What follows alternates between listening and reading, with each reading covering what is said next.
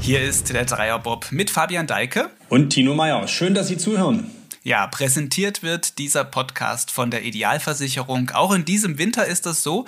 Was in diesem Jahr aber anders bei uns ist, haben wir hier schon in den vergangenen beiden Folgen gesagt. Ich wiederhole es aber einfach nochmal für alle, die vielleicht heute zum ersten Mal dabei sind. Wir richten ab dieser Saison unseren Blick auch abseits der Bob- und Skeleton-Welt auf alle möglichen Wintersportdisziplinen, schauen auf interessante Geschichten, führen spannende Gespräche mit Athleten, Trainern, Ex-Profis und rücken so Schritt für Schritt Woche für Woche ein Stück näher an die Olympischen Spiele in Peking heran. Ja, genau. Die sind im Februar 2022. Es ist also tatsächlich noch ein bisschen hin. Heute machen wir es uns im Dreierbob deshalb erstmal leicht. Wir wechseln nicht das Element, sondern nur das Sportgerät. Aus unserem Dreierbob wird ein Dreierrodel. Ja, wir bleiben also auf Kufen unterwegs. Genau, und das ziemlich schnell und auch erfolgsversprechend. Wir holen gleich in unsere Videoschalte Julia Taubitz dazu. Sie ist die momentan beste deutsche Rennrodlerin. Vielleicht ein paar Quick Facts vorab. Ja, Quick Facts, das hast du schon mal schön gesagt. Schieß mal los mit deinen schnellen Fakten. Ja, Quick Facts ist ein bisschen auch ein Zungenbrecher, aber egal. Äh, ja, Julia Taubitz, sie ist 25 Jahre alt, wurde viermal Weltmeisterin in ihren äh, jungen Jahren schon, außerdem viermal WM-Zweite. Vergangene Saison hat sie erstmals auch den Weltcup auf ihrer Heimbahn in Altenberg gewonnen. Zudem wurde sie zweimal auf der danach im Sommer zerstörten Bahn am Königssee Weltmeisterin. Ihr nächstes Ziel ist die erste Olympiateilnahme und dort dann, da bin ich mir ziemlich sicher, auch eine Olympiamedaille. Ja, reden wir gleich mit dir darüber. Ein Detail hast du schon genannt. Julia Taubitz kommt aus der Region hier, aus Annaberg-Buchholz. Für sie ist also die Fahrt im Dreierbob heute auch ein Heimspiel. Wir holen sie dazu in die Videoschalte. Hallo Julia Taubitz, willkommen bei uns im virtuellen Podcast-Studio. Ja, hallo und Glück auf. Glück auf, also auch gleich eine heimische Begrüßung. Julia, wo erreichen wir dich denn gerade? Sieht ziemlich nach Hotel aus, glaube ich. Ganz genau. Also wir sind gestern Abend angekommen in Altenberg. Wir hatten ziemlich lange Auslandstour hinter uns mit zweieinhalb Wochen China und dann nochmal zwei Wochen Russland. Deswegen ist es jetzt mal schön, wieder auf deutschem Boden zu sein in mhm. Altenberg. Jetzt in Altenberg, du sagtest gerade davor in Peking, dann Sochi gewesen. Danach kommt noch Innsbruck, dann ist Weihnachten. Also gerade jetzt in dieser Saisonphase ist eine ganze Menge los. Wie ist denn so das Leben aus dem Koffer? Ja, ich sag mal so, durch die letzten Jahre hat man sich da schon sehr dran gewöhnt. Ähm, aber dieses Jahr ist schon ein ziemlich harter Block. Also wir sind eigentlich sieben Wochen am Stück unterwegs, ohne dass man mal großartig nach Hause kommt. Und aufgrund von Corona war das auch letztes Jahr schon so, dass wir ähm, zwischen den Weltcups nicht nach Hause durften. Von daher habe ich mich daran gewöhnt und irgendwie kommt man da in so einen Trott rein. Das ist halt dann irgendwo der Alltag. Ne? Man versucht dann immer mal Waschmaschinen zwischendrin aufzufinden. Also das war äh, in China ganz gut. Da hatten wir ähm, in den Hotelflurs ein paar Waschmaschinen zur Verfügung und in Russland gab es auch gegenüber vom Hotel einen Waschsalon. Ansonsten ist es ja ein bisschen problematisch mit dem einen Koffer, mit dem wir dann nur fliegen dürfen. Aber im Großen und Ganzen bin ich da eigentlich, glaube ich, schon ein Typ für, der das auch mal aushält, ein paar Wochen von zu Hause weg zu sein. Das klingt aber so, dass die Nationalmannschaft noch selbst wäscht. Ganz genau, richtig. Also wir haben hier niemanden dabei, der unser Wäschesack empfängt und uns dann alles gebügelt und geschniegelt wieder aufs Bett legt. Die spannendste Frage in diesem Winter ist ja, äh, wie war es denn in Peking und wie wird es dann bei Olympia sein? Ja, also wir hatten eine ziemlich schwierige Zeit in Peking, muss man sagen, ähm, da wir bei der Anreise einen positiven Fall hatten. Also man muss sich das so vorstellen, wir hatten einen Charterflug von Frankfurt aus, alle gemeinsam, also die ganze Rodelfamilie. Und wir wurden vorher in Frankfurt getestet. Da waren alle negativ, dann sind wir alle in das Flugzeug gestiegen und wurden bei Ankunft in China erneut getestet. Und dann war, glaube ich, das kleine Problem, dass wir dann direkt in die Busse gestiegen sind und ins Hotel gefahren sind und die Testauswertung erst im Hotel bekommen hatten. Und da war es dann so, dass wir drei positiv getestete Personen dabei hatten aus verschiedenen Ländern. Ähm, ja, und da war dann dieses große Problem, okay, im Flugzeug, die Leute, die zu nah an dieser Person dran saßen, wurden halt als Kontaktperson eins eingestempelt. Und ich sag mal so, das war eigentlich fast die ganze deutsche Mannschaft, ähm, bis auf die Trainer und zwei Athleten. Ähm, obwohl man dazu sagen muss, dass ähm, unser Charterflug zu, bisschen zu klein war, unser Flugzeug, und auf manchen Reihen auch Koffer gelegt waren. Also die halbe Mannschaft, die dort eigentlich Sitzplätze hatte, saßen ganz woanders. Und demnach wurden die dann ähm, ja, grundlos eigentlich so als Kontaktperson 1 eingestuft. Und wir waren ja, 14 Tage in Isolation. Also wir hatten dann ein Einzelzimmer, wurden zweimal am Tag getestet, zu naja, anfangs sehr unchristlichen Zeiten, also früh um fünf meistens und dann 23 Uhr nochmal. Ähm, haben das Essen immer vor die Tür gestellt bekommen, ähm, was jetzt auch nicht ganz so schmackhaft war, meistens kalt war. Und ja, durften eigentlich nicht großartig raus. Also das Hotel war eh eingezäunt. Wir durften nur in die Hotelanlage und dann halt wirklich nur zum Training an die Bahn. Und das hat dann schon ziemlich geschlaucht, vor allem eben für die, die ja eigentlich gar nicht Kontaktpersonen waren. Mich selbst hat's betroffen. Also ich saß auf meinem Platz, für mich war das alles rechten. Deswegen ja, habe ich da einfach meine kleine Strafe abgesessen ja, im Großen und Ganzen muss man da ähm, schon nochmal neue Regelungen finden, ähm, dass sowas nicht nochmal passiert, vor allem nicht zu Olympia, weil das schon sehr nervenzerrend war, vor allem auch für unseren Cheftrainer. Also das ist ja eigentlich schon ein sehr starker Mann, aber auch ihm hat man da angesehen in der Zeit, dass das wirklich sehr, sehr schwierig war. Ähm, aber ich sag mal so, es war eine gute Probe. Also wir sind auf alles eingestellt. Wir hatten dann zum Ende hin auch noch selbst einen positiven Fall im deutschen Team. Ähm, mit dem Tobias Alt. Also das war ja auch dann öffentlich gemacht worden, wo es auch war, es war ein Test positiv und der zweite und der dritte war dann aber schon wieder negativ. Also man kann auch von Falschtests ausgehen. Er wurde dann ähm, ja in ein Quarantänehotel gebracht, was unter alles sauber, also wirklich äh, menschenunwürdig auch, muss man wirklich sagen. Er war ja kein Schwerverbrecher und ähm, hatte auch nochmal sehr viel durchgemacht, deswegen hat unser Arzt dann auch gesagt, seid froh, dass ihr jetzt eigentlich alles erlebt habt, was passieren kann. Wir mhm. sind jetzt auf alles eingestellt. Ähm, aber für Olympia muss es da schon das, mal ein bisschen anders laufen. Das erinnert gerade so ein bisschen auch an die Schilderungen von den Olympischen Sommerspielen 2021, also 2020 jetzt in Tokio. Ähm, da gab es ja ähnliche Berichte von diesen Quarantänehotels.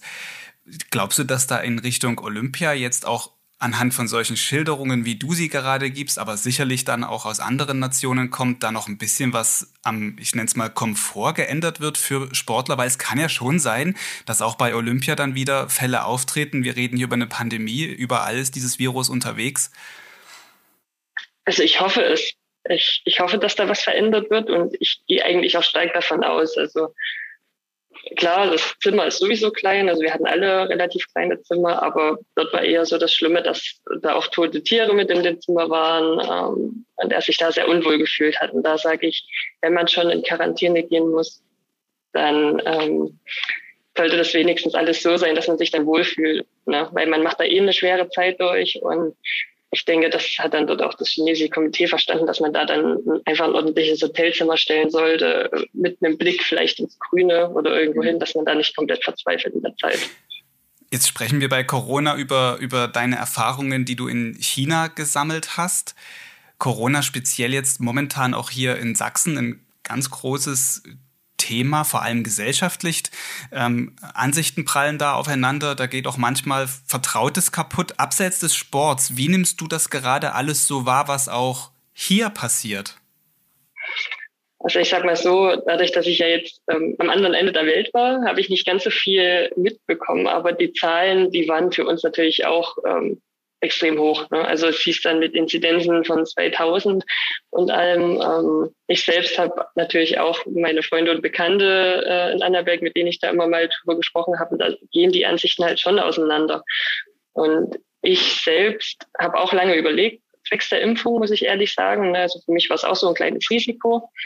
Aber im Endeffekt war es für mich so, dass ich zur Olympia wollte und dann ja, hatte ich eigentlich fast keine andere Option mehr. Ne? Und jetzt bin ich wirklich froh darum, dass ich äh, die Impfung habe. Ich werde mich auch äh, nächste Woche dann nach unserem letzten Weltcup in Eagles erstmal nochmal boostern lassen, dass das alles seinen Gang geht. Und ich muss einfach sagen, man sieht halt, was aktuell los ist. Ne? Und da frage ich mich halt, wie können die Menschen ihre ja, Augen eigentlich so verschließen und das alles für den Bach runterlaufen lassen. Ne? Irgendwann müssen wir zur Normalität kommen. Ich vergleiche das immer gerne auch mal mit der Grippeschutzimpfung. Das ist für viele auch normal. Klar, da gehen die Meinungen auch auseinander, aber wir müssen irgendwie mal anfangen, mit dem Virus zu leben. Und ich glaube, da ist die Impfung halt erstmal der richtige Schritt in die richtige Richtung. Und ja, ich hoffe mal, dass das die Leute langsam ein bisschen besser verstehen.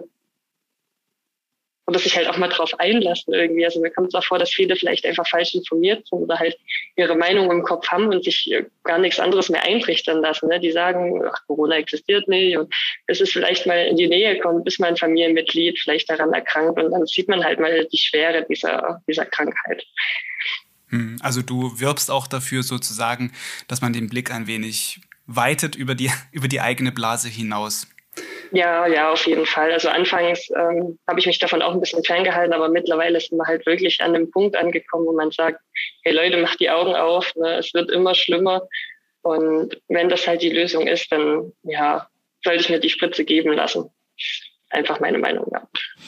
Wie, wie schwierig ist es äh, jetzt inmitten dieser Pandemie und dem alles beherrschenden Thema Corona als Leistungssportler den Blick, den Fokus für Olympia, was ja äh, für dich, für deine Sportart überhaupt, für alle Wintersportler das größte Event, der größte Wettkampf dieser Saison ist, da den, den Fokus nicht zu verlieren?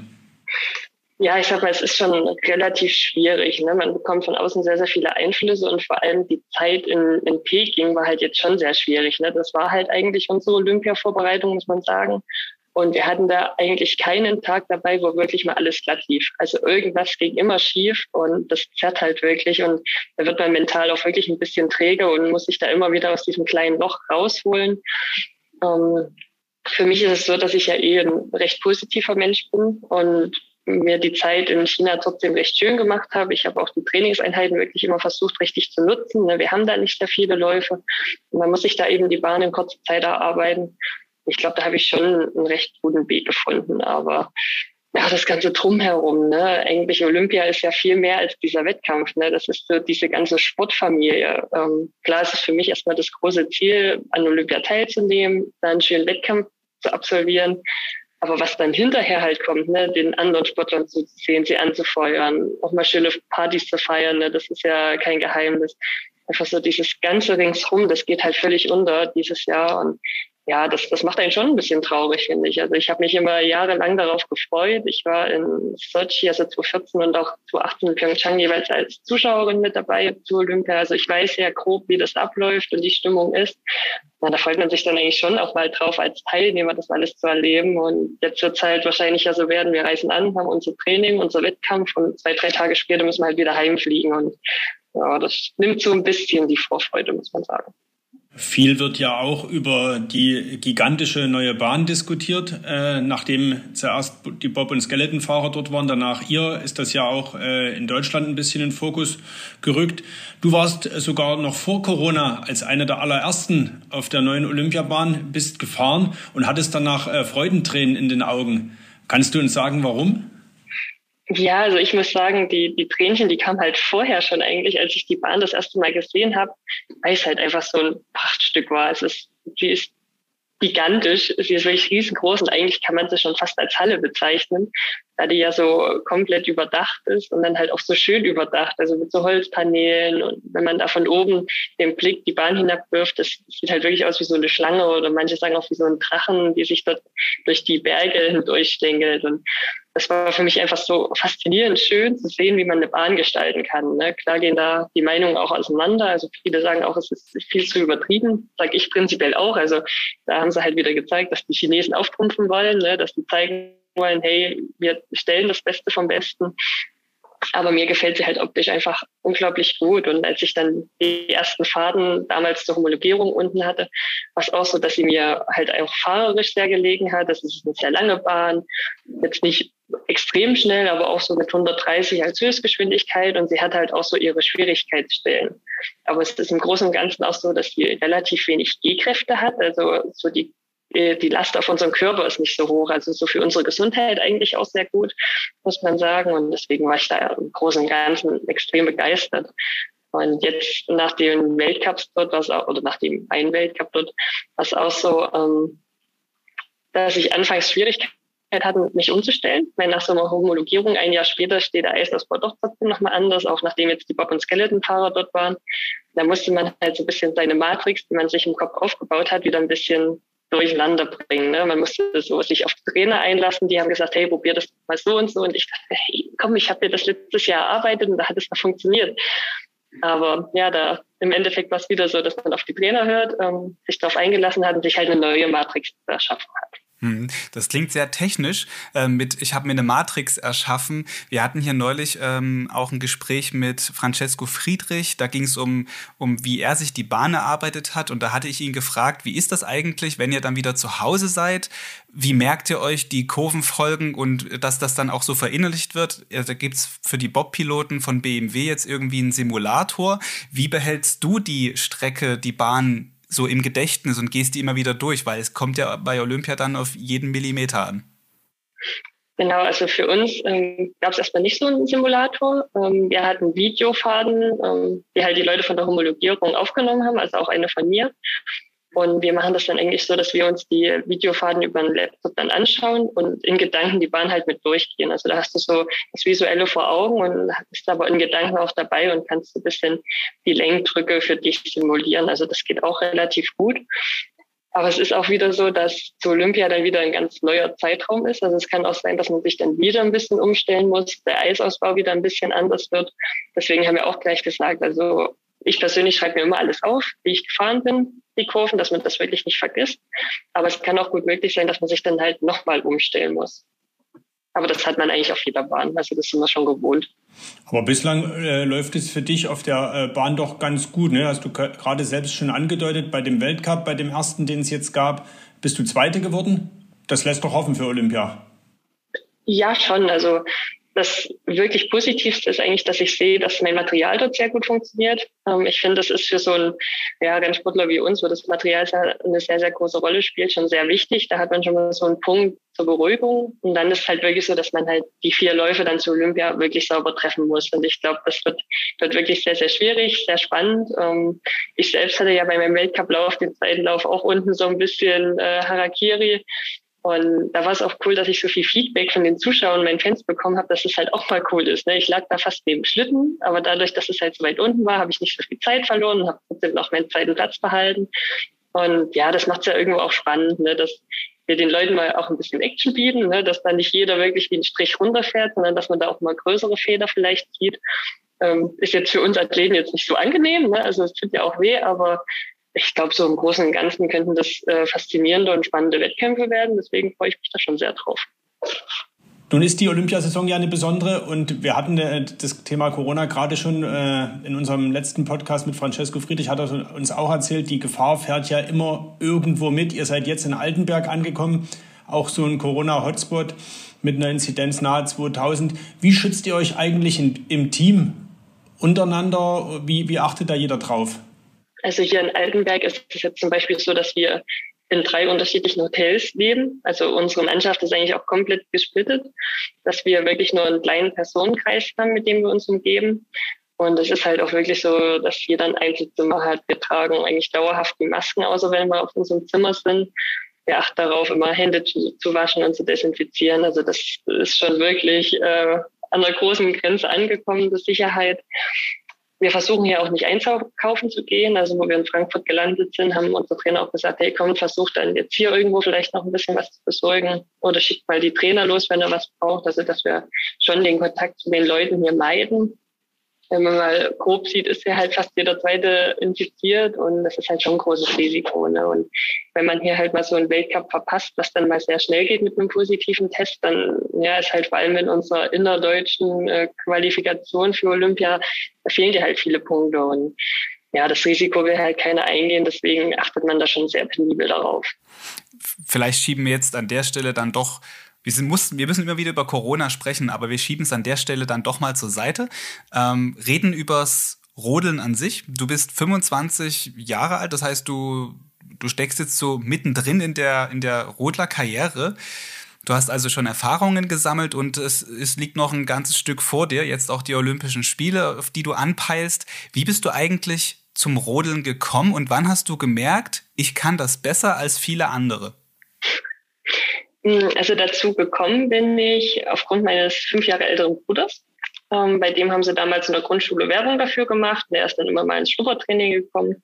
Und ich bin da, glaube ich, so als kleine nervende Schwester halt immer hinterhergedackelt und musste ihm eigentlich alles nachmachen. Und habe mich halt dann auch immer mal so spaßeshalber auf den Schlitten gesetzt. Und da haben die Trainer schon immer gesagt, ach Mensch, hier, lasst doch eure Tochter das auch mal probieren zu meinen Eltern.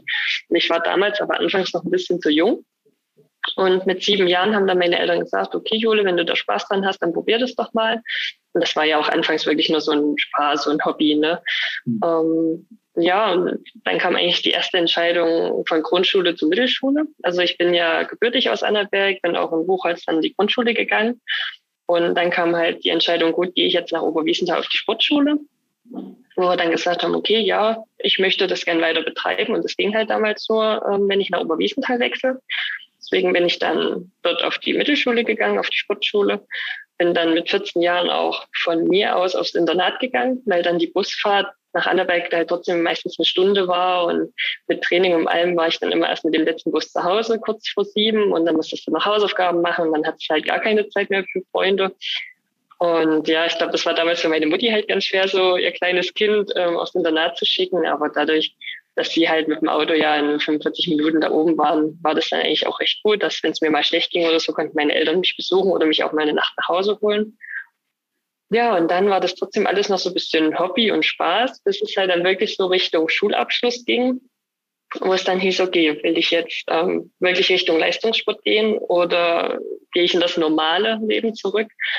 Und da war es für mich so, dass, ja, ich war da 17,5, also ich hatte da auch andere Interessen, muss man ehrlich sagen. Ne? Ich war da eher so ein bisschen äh, rebellisch in meiner Jugend und ähm, da war es dann so, dass ich mich bei der Bundeswehr und auch bei der äh, Landespolizei damals beworben hatte und gesagt habe, gut, wenn die mich nehmen, dann mache ich das. Aber ich habe mich auch außerhalb als Bürokauffrau beworben, dass ich halt ein Backup hätte. Also ich habe mhm. wirklich die Entscheidung damals überlassen. Und die Bundeswehr hat dann damals gesagt, ja, wir würden die Julia gern nehmen. Und da war es für mich so, hm, äh, machst du das jetzt wirklich? Also eigentlich wollte ich es innerlich gar nicht, aber ich habe gesagt, komm, du hast jetzt die Entscheidung zu überlassen, also guckst du mal, wie es funktioniert. Und ja, ich war dann auch super froh darüber. Also bin dann in die Bundeswehr reingekommen und die Grundausbildung damals, ähm, ja, die läuft ja bei uns ein bisschen anders. Also ist nicht ganz so streng wie eine richtige Grundausbildung bei Soldaten, aber es waren trotzdem acht Wochen ähm, komplett in einem Sportlerkreis und auch am Anfang mit Zeiten von 5 bis 23 Uhr Dienst. Und das tat mir in dem Alter auch sehr gut, muss ich sagen, so ein bisschen richtige Zucht und Ordnung. Ein bisschen diszipliniert. genau, richtig. Du bist mal an neue Grenzen gestoßen, was ich sehr, sehr schön fand. Und ja, seitdem ging es eigentlich wirklich bergauf. So seitdem ich dann den Schritt in die Bundeswehr getan habe, eigentlich halt Richtung Leistungssport. Und da habe ich dann auch gemerkt, okay, du musst dich ähm, wirklich reinbeißen. Und ich bin dann damals auch ein Jahr eher von den Junioren zu den Senioren hochgezogen worden aufgrund meiner Leistungen. Und da war so ein ja, einschneidendes Erlebnis eigentlich mein allererster Weltcup in Igels, also in Österreich damals. Da habe ich als Junior immer gewonnen. Also ich habe mich auf den Schlitten gesetzt, bin zweimal geradeaus runtergefahren und habe gewonnen. Und bei den Senioren was aus, ich habe mich draufgesetzt und zweimal geradeaus runtergefahren und bin 18. geworden. Wo ich mir dachte, ach du je, nee. Und da hat sich halt dann so ein enormer Ehrgeiz entwickelt, ähm, wo ich gesagt habe, okay, ich habe jetzt wirklich so viel Zeit meines Lebens da jetzt schon rein investiert, ähm, dass ich halt meine Ziele irgendwo erreichen möchte. Und ja, seitdem an ähm, habe ich da viel mehr Euphorie und Leidenschaft auch nochmal entwickelt für den Sport, muss ich sagen. Und jetzt bist du in der vergangenen Saison äh, zum ersten Mal Weltmeisterin geworden und bist jetzt die beste Rodlerin in Deutschland, oder? Kann man so ein bisschen so sagen. Also wir haben ja viele große Namen. Und es ist ja trotzdem noch so, dass auch die Nathalie Geisenberger nach ihrer Babypause jetzt enorm stark zurückgekommen ist und es ja immer wieder ein Fight zwischen uns ist. Ähm, aber für mich ist auch immer wieder irgendwo eine kleine Ehre ist, wenn ich diese Frau schlagen kann. Weil sie ist halt nun mal eine Ikone im Rodelsport und ja, das, das motiviert einen dann natürlich noch mehr. Ne? Du hast es gerade äh, gesagt, Deutschland ist ja eine äh, große Rodelnation, es gibt große Namen. Du bist jetzt äh, einem größeren Publikum bekannt durch die Fernsehdokumentation Rodelnation Deutschland, wo du ja sozusagen die Frontfrau äh, als Frontfrau agierst und so ein bisschen durch die Geschichte äh, führst, durch die großen Namen Thomas Köhler, Ortrun Enderlein, Georg Hackel, Silke Otto oder eben jetzt die jüngere Generation Tatjana Hüfner oder äh, Nathalie Geisenberger. Wie waren die Dreharbeiten und wie fühlt sich das an, in so einer Reihe jetzt irgendwo vorn dran zu stehen und eben die vielleicht aktuell Beste zu sein und als deutsche Favoritin auch zur Olympia zu fahren? Ja, also erstmal zu der Dokumentation war es so, dass ich die Anfrage halt letztes Jahr nach der Saison bekommen habe, also dieses Jahr eigentlich, also so im März. Und ich wusste, dass ich da halt sehr viel Zeit investieren müsste. Und dann war halt die Frage, okay, willst du das in der Olympiasaison? Ne? Und dann dachte ich mir, aber wie cool wäre denn das bitte, wenn es da einen Film über Rodesport gäbe, wo du auch mitspielst? So, und dann habe ich das alles mit meinem Trainer und allen besprochen. Die haben gesagt, gut, wenn das zeitlich alles funktioniert, dann kannst du das auch machen.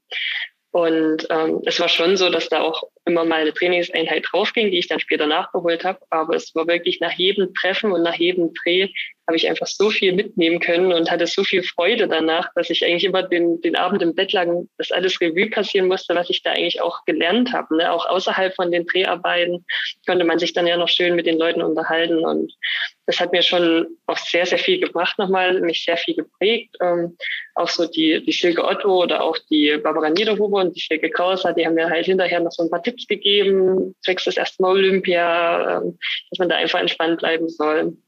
Und auch der Thomas Köhler, also von dem war ich auch sehr begeistert, äh, muss ich zugeben.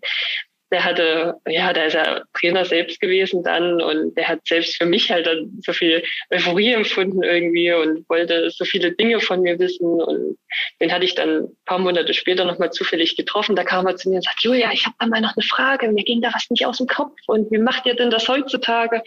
Also das war richtig cool. Ähm, ja, und dann hatten wir ja die Premiere kurz vor meiner Saison bei mir zu Hause im Kino, wo ich auch so die Leute halt einladen konnte. Nicht so viele aufgrund von Corona, aber ähm, halt die wichtigsten, die mich auch so ähm, mein Leben lang begleitet haben in dem Rodelsport. Und das war halt richtig schön. Also das hat mir, glaube ich, wirklich sehr, sehr viel gebracht. Das werde ich nie im Leben vergessen, ähm, was das für eine Reise war. Und bin auch super froh, dass ich da auch relativ viel positives Feedback bekommen habe ähm, ja, und den Leuten vielleicht die rote Geschichte ein bisschen näher bringen konnte.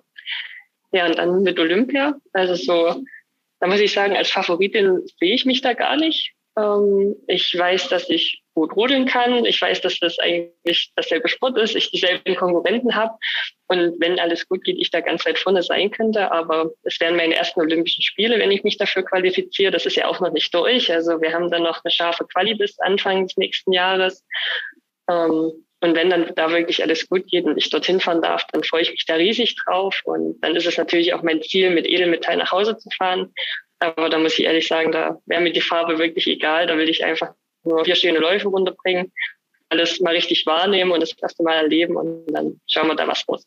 Wenn wir über die Rodelnation Deutschland reden, gehört ja auch dazu, dass die nächsten beiden Weltmeisterschaften 2023 und 2024 in Deutschland stattfinden. Im nächsten Jahr 2023 in, in, in Oberhof und danach in Altenberg.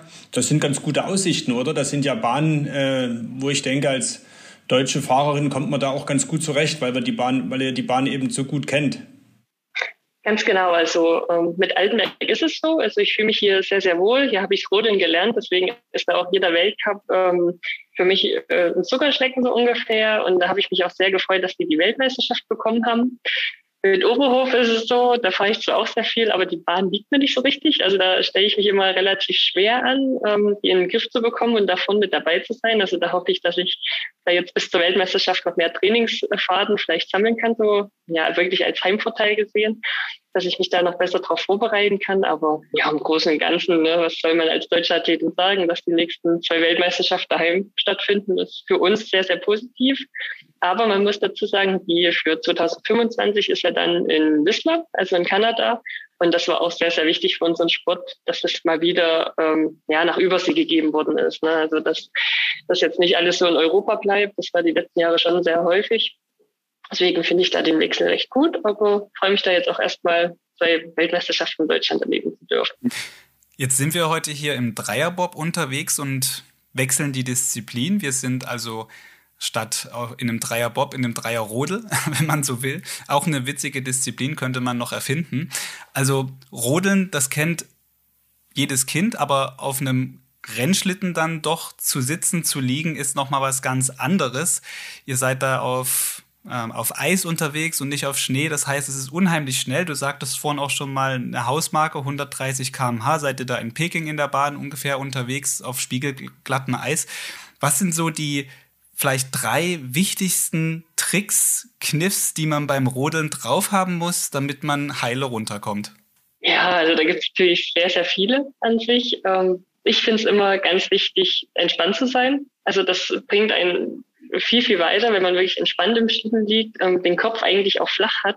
Also man sieht das ja ab und zu im Fernsehen, wenn sich jemand unsicher ist oder so, mache ich auch selber, dann ist der Kopf relativ hoch.